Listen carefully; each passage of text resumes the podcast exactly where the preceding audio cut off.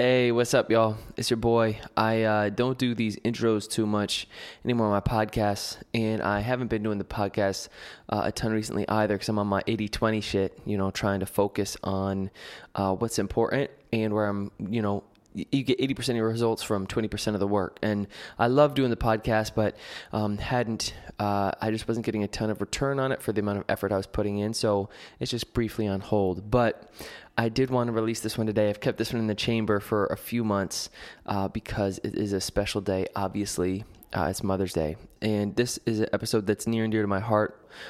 And I think it's pretty common knowledge um, that you how you know that whole nature versus nurture debate is still uh, raging on, but I can say definitively that I I am who I am because of my mom, and I think uh, I wouldn't be able to put a percentage on it because I got two rock star parents, but I do know that there's an element there where I just I'm now that I'm getting a little bit older, I'm starting to understand and I think start to finally, I don't even think I'm fully there yet, but just starting to finally comprehend how much my mom sacrificed for uh, me and for my older brother because now that we've, you know, flown the coop, uh, her career is really starting to pick up and she's doing big things and I'm really proud of her. But I just think back to uh, all the times after school uh, when I'd call her and she was working um, in a cubicle downtown.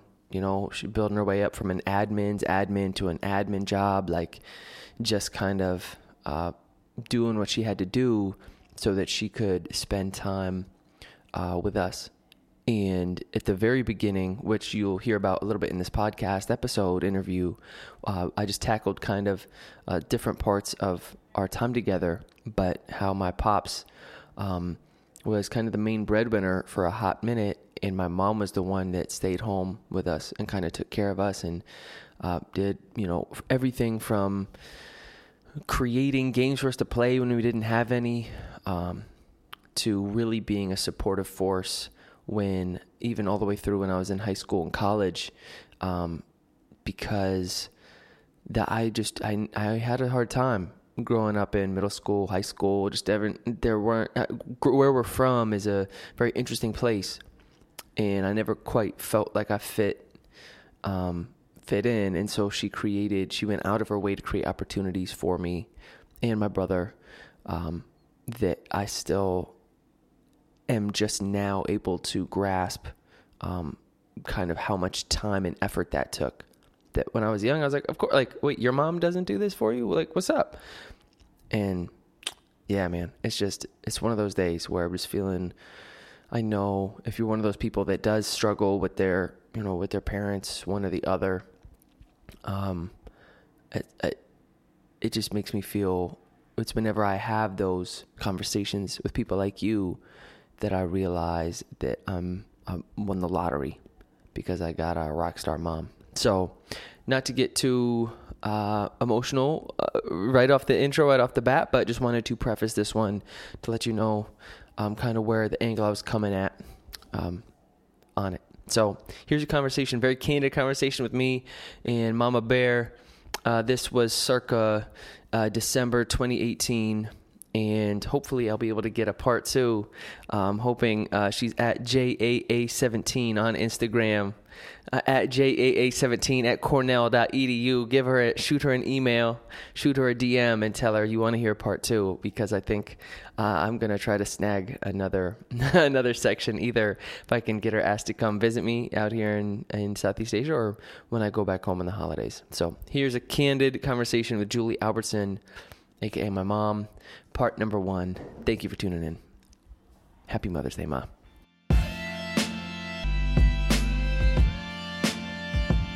I still have it upstairs. I put the You- numbers on the back. You made a bunch of games for us. I put yeah, I did, and I put the numbers on the back of this of the Scrabble, so that you could put them in order, like one, two, three, four, five, six. because I remember. It's really easy to cheat now if you just remember what number remember- fifteen is. But I, I didn't That's know. an X, man. Just get that one, or it's not an X, but whatever. I don't remember many like. It was funny because going to Jared's I had a best friend named Jared growing up. I remember going in and be they'd be like Candyland and like Guess Who, and I remember it just had like homemade games, like you made. Like I was like, where are your clothespins with letters on them, or like just like very DIY shit. But I we feel just like, had no. We we had seven thousand dollars a year.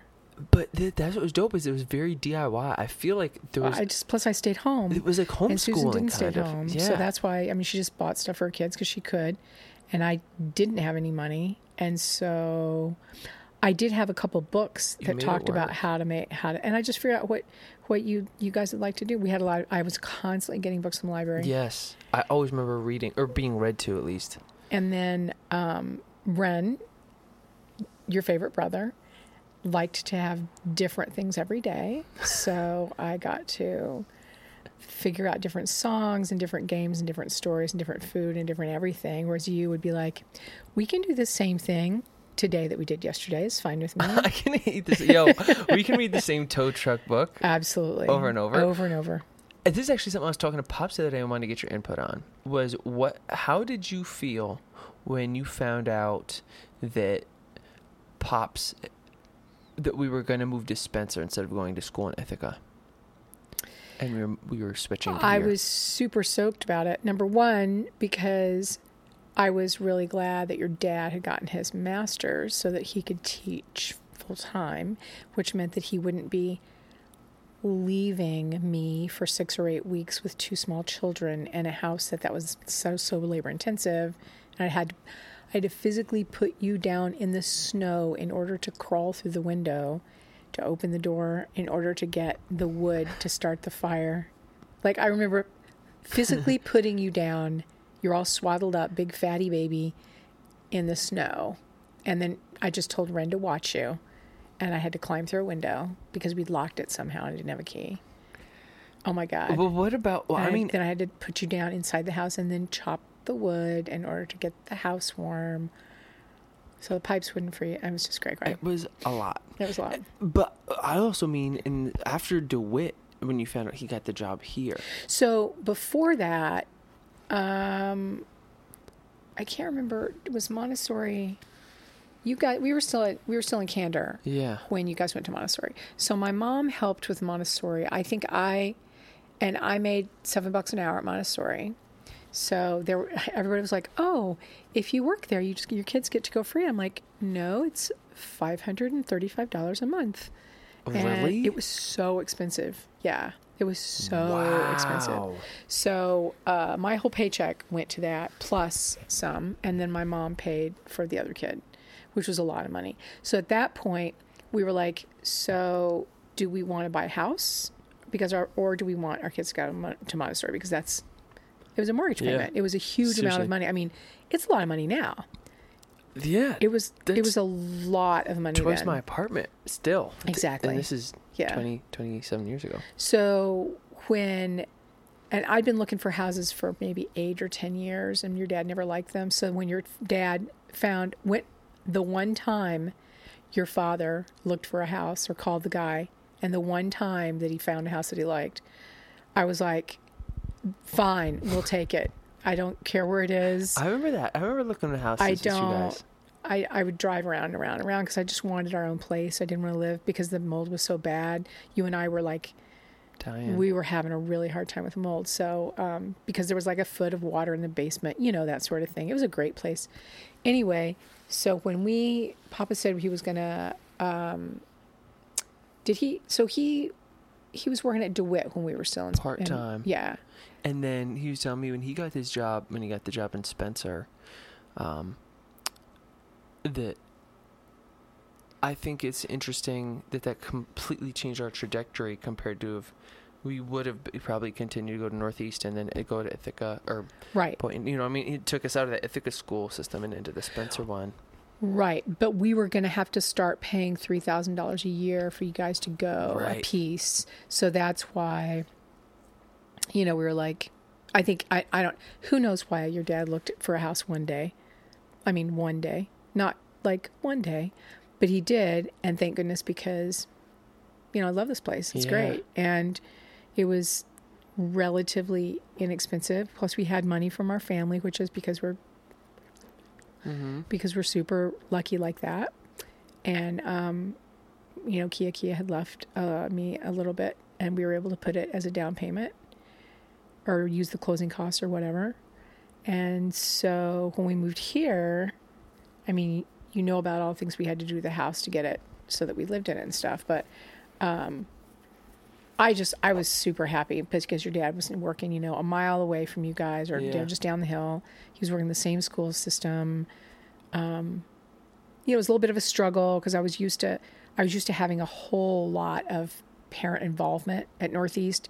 The parents were just super involved, like Yeah. all of them. Super I mean, intense. you'd you'd fight over who got to be in the PTA, whereas here, parents seem to be a little bit more, you know, struggling to make ends meet, and so they didn't have the same hours, and they had to, you know, work a lot of times at night or weekends or whatever, and so. Um, it wasn't that they didn't care; they just didn't have the time or resources to be as involved. And so, I kind of um, that was a little bit of a culture shock for me, you know, going from a super and being a super involved. I mean, I was still really involved as a parent, but I didn't want to. I was like too involved in Spencer compared to Right. the other parents, and the, and the teachers were like, "You need to just back off." what was it like uh, for you adjusting to the community here? Um, have I adjusted to the community? I I don't I don't think I've ever. I just don't. Facts. I mean, I live here, but I don't. It's not like I go to church here. I don't. Yeah. You know, I don't really. I don't really hang with anybody here. I don't. So I mean, the only my only friends here are the parents of your friends, like yeah. you know Camille and like just uh, parents of your friends. But it's not like I did anything with anybody, so I never really. I mean, I live lightly in Spencer. yeah. You know. I live lightly. in Spencer. It's an interesting way to put it. Living lightly. Well, my community is all in Ithaca. Right. and that's where that's where all of my work community is and that's where my friends are and you know I- there are good people here um, i just don't i just don't have enough time to spend more time with them and i Yeah. wanted to there there are a lot of parents that I've wanted to hang out with more but it just hasn't worked out and some of them a lot of them have moved on or you know life you know kind of takes you on takes you in a certain way. When we were when the boys were out of the house and going to school here, when we were officially moved in, Pops was working full time. What were you doing at that point for your work? Uh, well I, i'd worked at Like montessori Those middle school years. Oh, middle school. so then I worked as an admin, a B level admin, um, at Cornell. And what was that work like? What was it like? Yeah, in what, were you, admin what work. were you doing? I was an admin to an admin, and that my the admin that I was an admin for was pretty passive aggressive and didn't like anybody with like an advanced degree because she felt like we felt we were all snooty and we didn't. She didn't, and and, and we didn't know anything. And you had two masters at this point. And at that, seriously, like I didn't know anything. I didn't Yeah. know how to do a letter right. I didn't know how to like do a download. I didn't know like all this stuff. I just had to be trained. That's Yeah. all. But um, it was really hard because she was tough. But the team was really good. That's when I met Greg. I worked for Katie, Mm. and that's when I met like Lisa, and that's where I just met a lot of you know. Not, that's where I met a lot of good people. Was that Brown Road? Yeah. That's crazy. Yeah. So for folks to give some folks context, context, this was like a a building that was this maybe like 35 minutes away from our home, and it looks like some sort of like alien compound. It's just a business it's, it's a very strange looking place. But okay, so uh, that whole time. if you saw it now, it wouldn't be that bad. Probably. Yeah. I remember growing up though. I was like, "Yo, this is wonky." Um, I remember my first day when I got hired and I had to walk in. I'm like, this is super corporate. I can just turn around and walk out. yeah. Like it was really, I had to like make myself put one foot in front of the other to be like, this is going to be a good thing. It's going to be okay. It's going to help the boys. We'll be able to get a house. Like I, I have to keep putting one foot in front of the other. Before you got that first job at Cornell, what kind of jobs were you applying for? Because that's completely I wasn't applying. life. I wasn't applying for a job. No. No, I was at Montessori. Before that, I was I worked at the bookstore for a long time. How'd you get the Cornell gig? One of the moms gave it to me. I was friends with one of the moms. Oh. Wow. And so she she called me up one night and said, "Hey, I know you you know you aren't looking for it, but I just wanted to know do you need this? You know, I'm looking for a part time admin." interesting. Yeah. And so she pretty much just offered me the job. The way I got my bookstore job was the interview that he asked me. The interview question he asked me was, "Do you like Indian food?" And I was like, "Yeah, sure." And he's like, "Cool, you have a job." and I think when I went to Montessori, I don't, I don't, I don't even remember them interviewing me. They're like, we need bodies. We need bodies. Um. Okay. So that so you do the admin of the admin, and then And then I quickly moved up to a full admin, and this was in major gifts. major gifts. I first started out in student aid development stewardship. Then I was a uh, admin in major gifts, and then I went to, um, then I went to research, and was there for a while, and that was fun. And then I went to the Cornell Commitment, and was the director for Cornell Commitment alumni programs for a while, and that was cool. What do you remember about Ren and I as middle schoolers?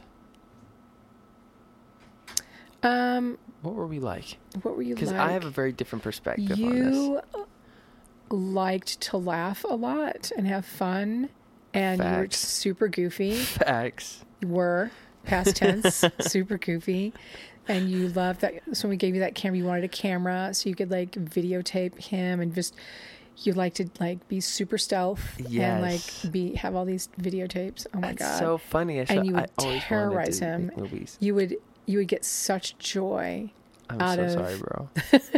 I'm so sorry, bro. out of really tormenting your brother It's because he was always too cool. he just didn't want to, anything to do with you he, was, he had his slim, shady blonde hair at that point. He's You guys were a lot of fun. You're a lot of But fun. what was what was Ren like in that in those middle school years? He was just super smart and stylish. Yeah. You know, too cool for school. JNCO all that. jeans. Yeah, he was just all of it. Billabong. You know.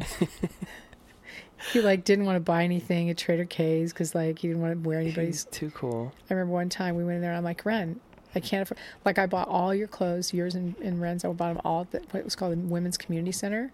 And your dad, like all of our clothes for years. about all of our clothes there. And then the, the then it started to go out of business, and I was freaking out. I'm like, oh my gosh, how am I going to get clothes for like a shirt for two dollars and jeans for four dollars? And so then Trader K's open. I was like, yes. So then I was able to have clothes for you guys. And I remember one time Ren was like, I'm not going to go in there. I don't want to buy, I don't want to wear anybody else's clothes. And so I said, How about if they have, he's like, I only want this type of pair of Levi's and they have to be brand new and they have to be blah, blah, blah, 5 whatever's. And so we walked in and guess what was there on the rack? Brand new, tag still on, exactly what he wanted for like seven ninety five. So yeah, I was able to, I mean, he's always been a little bit pickier dresser than you. It's Mm, kind deb- of, debatable. kind of an understatement. Deb- debatable. As he sits there in his Everlast sweat hoodie. Yo, I got speaking of used clothes, got this joint in Thailand for a dollar. Um, okay, so now then, kind of, because I was curious with Big Bro. At what point did you? I, I feel like the Cornell stuff kind of came on the scene early for him, and being on the periphery of it, seeing you kind of orchestrate the Key Club stuff for Bro. I did that before Rennie. You did that before. Before, oh, before, that's right. way before. I did. I think I started when he was in sixth grade, like way, way before. right with Kelly Cook ever- and yeah. yes, Yeah, before he even was was on the scene. Were you scheming, and was that to eventually do it so that Ren could? This was part of it? when this is all Sue Hitchcock's Susan Hitchcock's fault. Thank, thanks Ah. Sue. Thanks Thanks, SH54. Sue. Appreciate you. Um, we I was working in the Cornell commitment, and her kids were really involved in Key Club, and she said, Julie. You want to start a key club in Spencer? It's really it's it's great for the kids. It's really good. And she told me all these great things about it. And I'm like, "Are you involved?" So she's like, "No, but I'm a mom and and my daughter's like district editor and my son's really into it and they get to do all these things they get to do all this stuff and you should go so i remember one time i went to Kutsher's just to, because her daughter was getting some just to see what, what it was all about. Was it a convention? it was yeah it was like the last it was the morning like it was the sunday morning of the convention when everybody leaves but it's when everybody gets their awards and everything. You tell me you can remember that. And so then i went with her and i was like wow this is a really long way to do this. It was really a lot. But i thought you know it's my boss. She thinks it's a good idea. I think she's cool. She's a nice person. Yeah I'll see. It shouldn't be it shouldn't be that big of a deal. Um but yeah it was a little bit of a struggle getting it going um, really finding an advisor. Our, our Kiwanis was all, I had to join Kiwanis. Um, and that was cool because Mimi Melagrito is awesome. Shout out Mimi Melagrito. Um, and she's still awesome. FYI, in case anybody wants to know and wants to help her with some mulch this this spring. Um, but it was t- tricky getting an advisor who was as committed. You know that you really have to have yeah, somebody in the school. after school.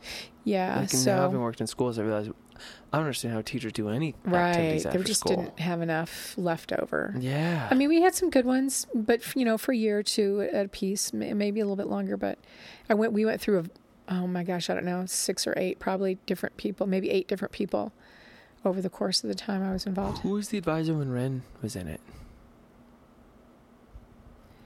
I don't remember. Was it Mr. O? Mr. It might have been Mr. O. Yeah. What was it like then being a part of the Key Club when Ren and all of his gaggle of all of his gaggle of homies were in it? And Terry Bunce. Oh my gosh. This That, is before Terry. this though. is before Terry? Yes, this is just Ren and the homies.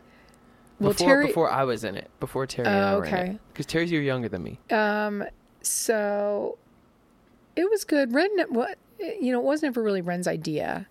So he was like, eh. You know, he was into it just because his friends were into it because they were like, yeah. I remember Neil. He was like, sure, this will be fun. Come on, let's do this. I remember he he was new in town and he said to his dad, hey, dad, I'm in Key Club, and his dad was like, cool, Neil, that's awesome. Um, but no, I think they just had a good time. It was just an excuse to hang out together and do something fun. And Okay, What were those conventions like? Do you have any memories of those? I knew they were just messing around doing stuff that they weren't supposed to do. I just knew they were. And they will tell you to this day that they were doing all kinds of like, I don't know, throwing cookies at people or sleeping in each other's rooms or Stupid.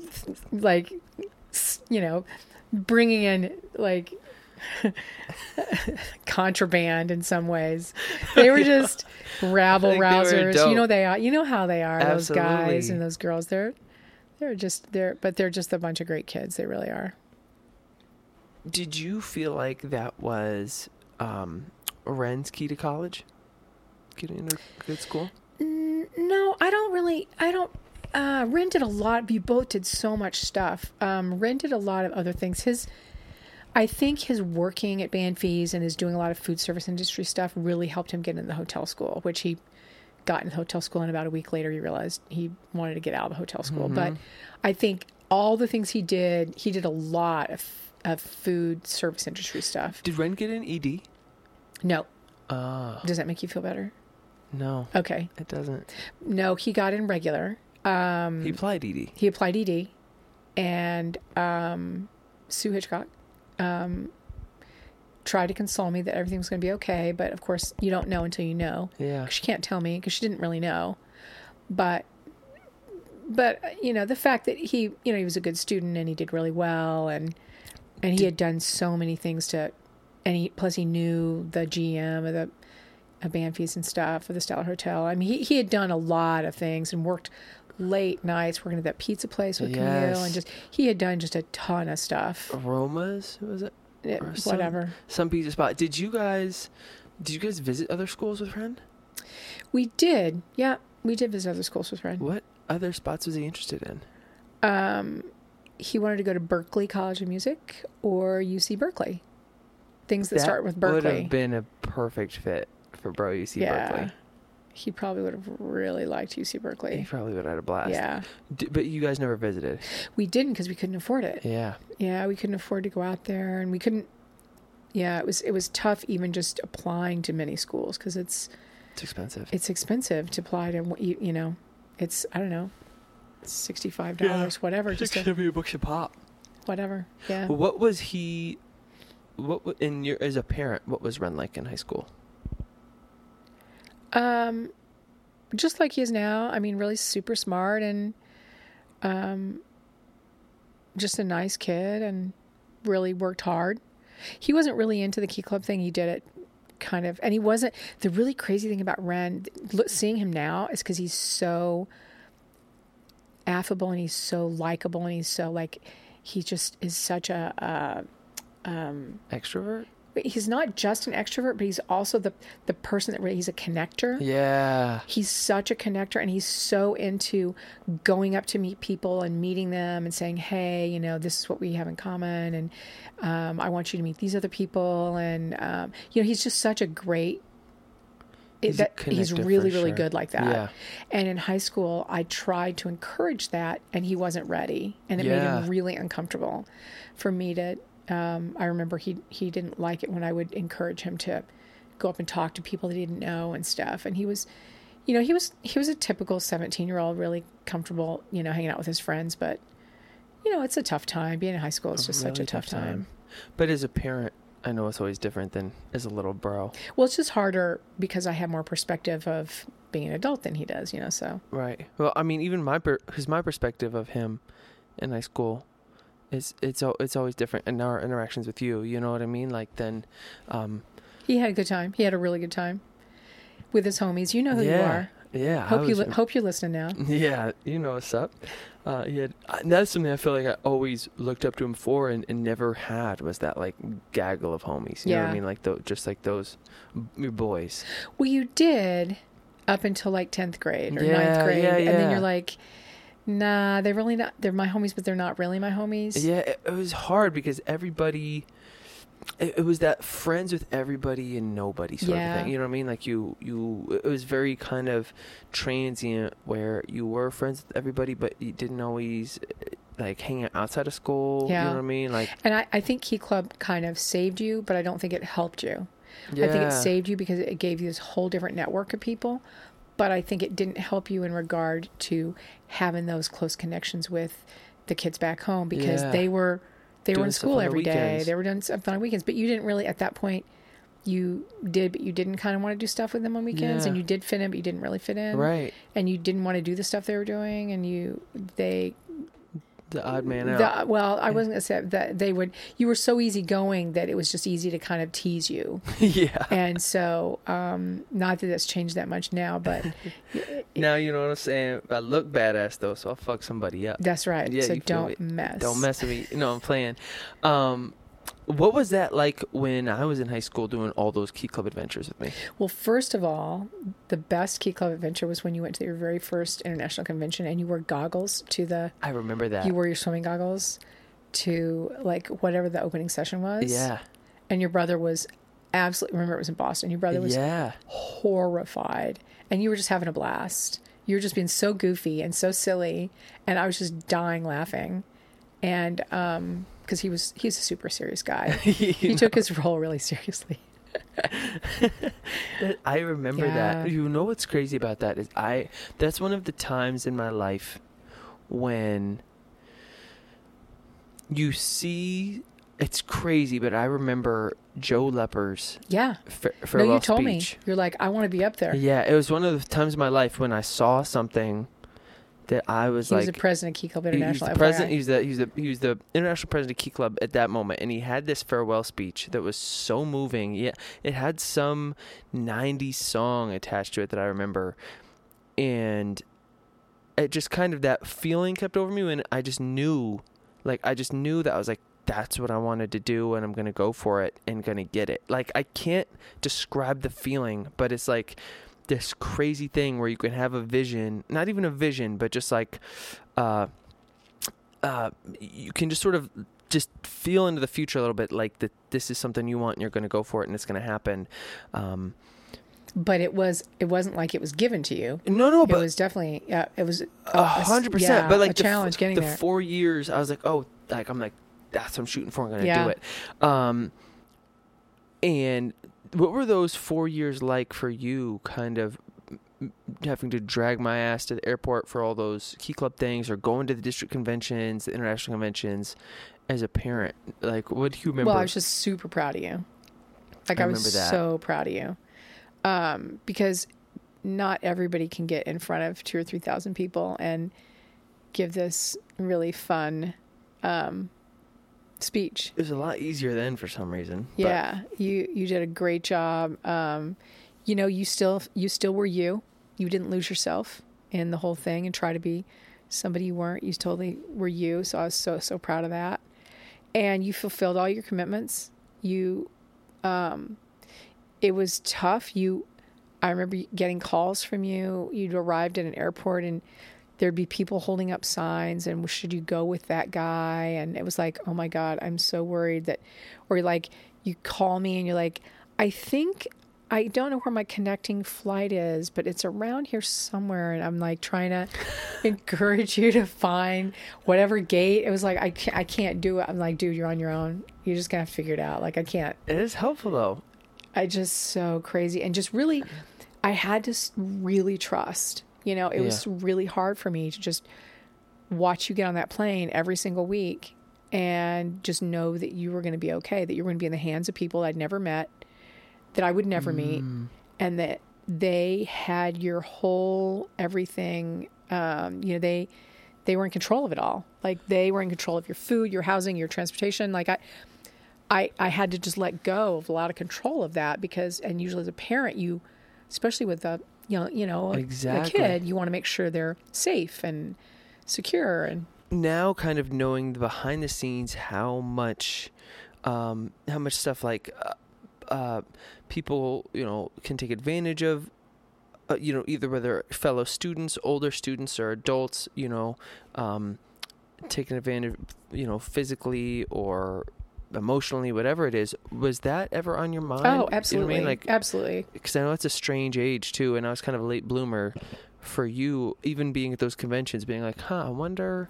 No, just being another person's car of a friend that I know. I mean, a lot of parents don't even let their parent, you let their kids drive with other kids. Yeah, So the fact that you were, I was just letting you go and hoping the universe was going to protect you, and somehow you were in this little bubble, and you made it to every single thing, and you did, you, you know, you did a great job at uh, all of them, New Jersey, New Orleans, when they kidnapped you and took you up to frickin' Minnesota That or wherever was it dope. was. I mean, like all this stuff, I just had to, I had to trust, and it wasn't it wasn't like, oh, I'm so into Kiwanis that I just know everybody's a, a wonderful person. It was like, I'm just going to believe that it's going to be that the people that are going to watch my kid are going to be good people and they're going to, you know, live up to what they said they're going to do and it's all going to work out. I mean, there were so many things that could have happened, but I just had to not think about it because it didn't really do any good. how did it? But not, I mean, a lot of parents don't let their kids do crazy stuff like that. right. No, I, now that I'm older, I'm like, dude, I wouldn't let my kid do that. What was it like having to sacrifice all those weekends to go to? Uh, kind of like bullshit stuff like mulching and barbecuing and stuff like that. How did you, how did you How did I handle that? justify it? Yeah, how did you justify just- all that time that you kind of spent just for us to do Key Club stuff? Well, I just figured it was it was it was a bigger picture. It wasn't just one thing, you know, at a time. It wasn't like um plus it was helping the greater good of which was helping the school. I mean, I didn't just do it for you two. I did it for the, all the other kids in the school that to try to have, have help them have an opportunity, especially before you know, before you guys were even in it. Those kids really it was great for them to have different opportunities like that to be able to get outside of Spencer a little bit because they a lot of kids here they just don't don't get to Ithaca that much. They might go to the valley, but they just don't necessarily go up to Ithaca and see you know, there's an Ivy League institution Yeah. there or just do things with um, I remember doing things with the Key Club and um, you know, Kelly and that whole group and um, the Circle K at Cornell and just having that watch those relationships. Not that you know every anybody turned out to be the best of friends, but just being able to have access to to college kids and what that was like and what st- student life was like on a college campus and you know just having that experience was something that these kids didn't have the opportunity to do. To have that exposure is really Right. big. What did you? Th- what was it like? What was your take on me in high school? What you when I was wearing polo shirts with t-shirts over them and baggy jeans and Well, I- rainbow braces and a faux hawk? What would you be like? This dude is nuts. No, I just thought you were super cute. I thought you were I thought you were just living your best self. I thought you were like trying to be who you wanted to be and express yourself in this beauty and this just doing your own thing. Like I like I might have commented that it was kind of crazy to wear a polo shirt under a low shirt and you're like, "No, I think it's good. It's fine. I think it. But Kia truthfully, it wasn't just high school. Like if you look at pictures of you when you're a little kid, when your dad would let you pick out your clothes, you just picked out the craziest things. You just liked you just liked colors and you like you're just like light and color and you just like fun stuff. You're just a lot of fun. And you don't fit in a box. You never, you never commented on the faux hawk. You were never like, Kia, that might not be a great idea to wear a little mohawk on the front of your head? You wanted to do it. I thought it was fine. That's the beauty. That's why I got lucky. That's why I got lucky. But also, unfortunately, I think you're Key Club International President. it's the worst. Don't you have? Don't you have? the worst. I mean, that needs to be burned. well, No. I think if we just Photoshop the I hair just need off. to Photoshop a regular haircut. I was like, that was almost the problem. Is you were so forgiving that you let it me wasn't. just For, it wasn't. I wasn't forgiving. I was like, terrible. sure, whatever you want to do. for so long. I, I was like, no wonder I never had a girlfriend in high school. I looked terrible for so long. So you're like, yeah, yeah, that's fine. Wear some rainbow braces with a faux hawk. I was like, oh, it makes sense now. And I'd have like six leather bracelets on. I was like, it was oh super God. cool. I probably bought them all for you too because you Prob- liked them. Probably uh, those fucking bracelets. Um, okay, and so then after that, when your two boys are almost out of the house, big bro's out of the house, we were kind of nearing down. It was about time for college and stuff, and we were doing college visits. Do you remember doing those? Yeah. Yeah. Um, I remember you were pushing pretty hard for Cornell, but were also open to other stuff. How important for you was it that, that I go go to college? It was pretty important. Yeah, Yeah. I just know that you wouldn't. You didn't necessarily. Well, I just knew that if you waited a year, waited, you know, had a gap year or two, then it would be hard to go back. Yeah. And I felt like once you have a degree, it doesn't mean you have to use it. But if you don't have a degree, you don't have that opportunity. And I just, I just felt like it that they're a matter of doors being opened for you at one point, and at some point they start closing. It's a lot harder to get get those doors back open again and to go through them because life gets in the way and there's just gets more complicated. Yeah. And I knew life would get complicated, even though at 17, life feels pretty complicated. Yeah. So, um, no, I I remember it wasn't. So it wasn't like go to Cornell or nothing with either one of you. It just, um, I just thought it was funny that you were so flippin' cocky that you uh, applied to all these Ivies and that you applied to BU as your safety school. And thank God BU, BU let you in, right? What was your take on it when I told you I was going to go to TC3 and just play Halo? And I was like, no. I was like, I'm going to be a pro gamer. And I'm, I let you I let you live that as long as it Yeah. as it went. That's fa- I think that's fascinating. Is that you never said you never said I couldn't do it. And there that- was no reason for me to do that. You you either would make it or you wouldn't, and it would it'd be pretty clear within the next you know, it wouldn't take ten years to figure out if you were going to be a Halo star or not. yeah. And I just knew just ride that out. Your dad and I do that a lot when we come up with a a really good idea. Uh-huh. One of us has a really good idea, and the other one just kind of lets it go until it dies a slow death. yeah. It's not a bad strategy. There's no reason because you would have just resented me if I would have said no. I, well, I did say no, no to TC3. Yeah, you I did. say no to TC3. I'm like absolutely not because that's when Shelley Punzo was telling you guys what a great thing. She was like talking to the kids about how what a great idea it was to go to community college. I'm like, that is a great idea, but it's not for everybody. It's for some people in the. It's not for the whole class. It's for some people in the class. And for some people, it's better to go in the military go to work. And some people, it's better to go to a four year school if you can get in. So why not try to go to a four year school? And thank goodness you got into your safety school. Do you remember? Do you remember the reject the rejection from Brown, the first one? I remember all the rejection letters from Brown, and you're like, no, I'm keeping these. They're still, they're actually in the TV room right now in the little file. Oh, Really? Yeah. Good. I need to. Oh, I should go take a picture. Well, of you told for, me you were gonna- Instagram. Yeah, you told me you were going to like frame it. I need to have that framed, and I need to take a picture of it for the gram. Um, yeah. Do I you, do you remember when you were in middle school and we we lived here, and we drove all the way down to the bottom of the hill where we to, to where the cafe was and where we were going to turn right. You know where you have to turn right or left. Yeah. And you said on the way down, you're like, "Hey, mom." No, you said ma. No, I think you called me mom then. Hey, mom, or whatever you call me. I don't remember. Um, will there be somebody there? And I was like, "What are you talking about, sweetie? What do you What do you mean? Will there be somebody there?" And you said, "To greet me." Now, like, what to greet you when? And you said, "When you send me on my way, will there be somebody there to greet me?" and to tell me what I'm supposed to do. And I was like, oh, that's so sweet. You're like, nope, you figure that shit out. You're on your own. Uh, so I promised I'd keep this. This is a short one. This is part two before we get into other fun stuff. But before I let you go, I wanted to ask you what it was like as a parent when you had two high school boys, and any your your take on if it's what you thought it would be to be a parent when you have kids in high school. I know it can be a really challenging time. Any advice for parents? Uh, what was your perspective of having two boys?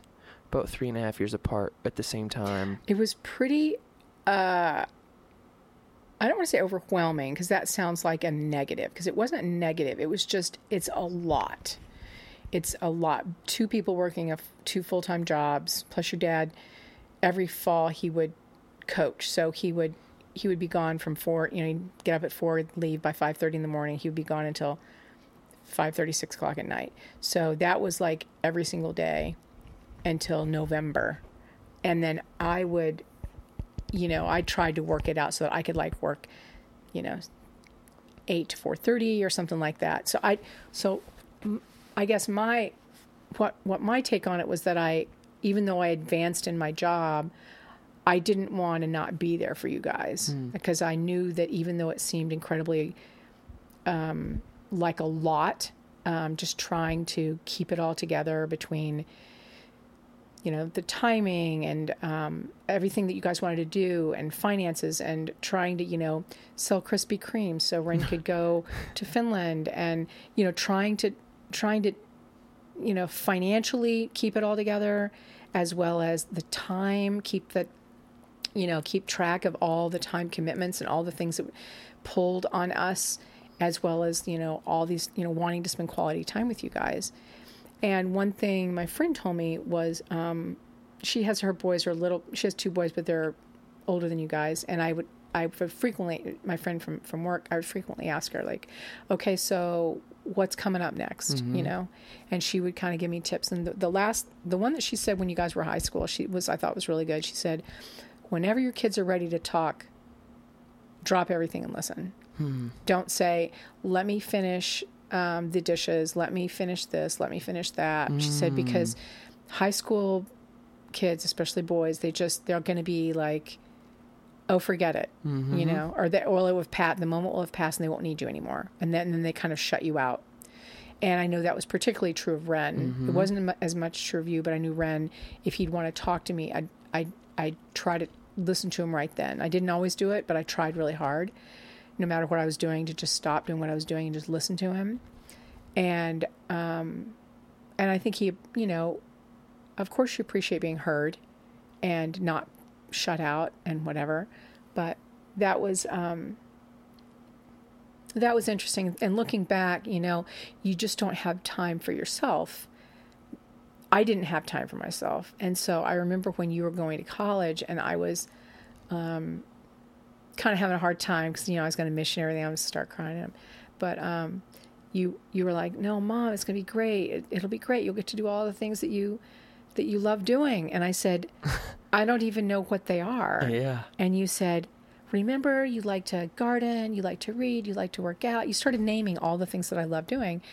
And I, and I just, that meant so much to me that you knew me that well, that you knew all these things that I really liked doing. And so I've remembered your words a lot to just remember, like, focus on the things that I love doing. And, and, uh, Yeah, I, I I feel like that was as as a kid I didn't realize how much you guys gave to us. And another thing that now I'm curious about when I'm a parent is I never felt like you you played favorites. You were dad. That uh, which was really fascinating. I feel like we it was always very because we don't have favorites. Right. How did you, how were you able to, whether Ren and I were disagreeing or butting heads on something, um, how did you handle, how do you sort of navigate that, that a sense of, I guess, right and wrong, or when you have two boys that are not getting along?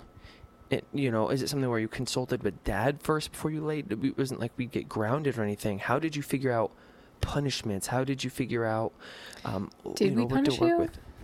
No, not I don't, really. re- But, I don't remember but even. I, I guess what was it like then? As maybe the first time, the first time maybe you you found Ren was smoking weed or something like that. How do you handle those difficult situations that pop up when you you might feel a certain way about it, but you I think I, I probably just talked to I, I pro- your dad and I have always had a pretty good relationship, and so and the great thing also about the way we parent it is that we would we would totally stick up for the other person. Yes. we we wouldn't undercut the other parent in front of the kids right. I never remember that. because that is just not helpful in any regard, and it's not.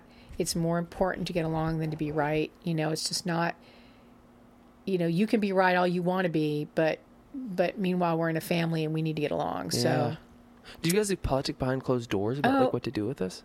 well, not what to do with you, but like what's what would be the best thing for you and You things guys like ever that. disagree on shit? Of course. Of course. I mean, not a whole lot. We didn't Yeah. disagree a whole lot. But, you know, there's also a rosy retrospection that everything was great. Yeah, because I I remember um, a lot, uh, just a lot of the times you guys seeming like a very united force that m- I didn't even realize at the time. Now looking back, I was like, I wonder if they were like scheming and shit like privately on what to do well, and a lot of times it's best not to say anything rather than to say something. You Yeah. know, like if, if there's something's irritating you at the dinner table or whatever. Yeah, or about each other or something, it's better just not to say anything and just to know that it'll pass and you can talk about it later when you're not as irritated or whatever. Yeah. So just not really just not I mean, did you ever see us really fight in front of each other? No, like we not didn't really. Yeah, we I mean, we disagree about stuff. Mostly about driving probably, but probably something like that. Okay, um, because you know there's part there I want to get into, but I also want to let you go. But I just find it. I'm so fascinated now with parenthood that I always am. I'm curious to get your perspective. So it's challenging. it's challenging. It's the hardest thing I've ever done. It's really hard. But it's, you know, it's cool.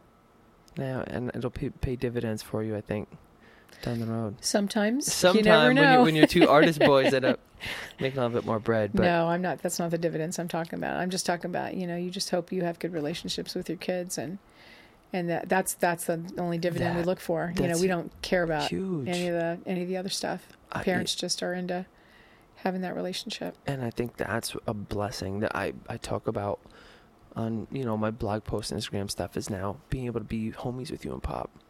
It's uh It's really neat how the relationships changed so that you know we look at you two for guidance and advice so much more than you guys look look to us. You know, you don't really need us a whole lot anymore. We're just here, you know, to fill the fill the void for a place for you to come home to. But we, you guys teach us all kinds of shit all the time. it is it is a it is cool to be. Don't get twisted. I still look to you guys for hella guidance, but just on different things now. It's it's Mm. really cool to be like oh and to be able to help you guys with stuff and like all the time. Yeah, it might not be wood chores or mechanics or anything Dad ever wanted, but um, you know, if you need help, how to safe search or restart your computer, or, Or how to look on Google how to for look on something. Google for something, Yeah, you know. that's true. Here I am. So, Mom, thank you so much. Absolutely. Part two, y'all. Best kid ever. Best best mom ever. Part part three coming soon next time. Next time I'm back. So stick around. Thank you for tuning in as always. This is Life Adventures. Appreciate you. Peace.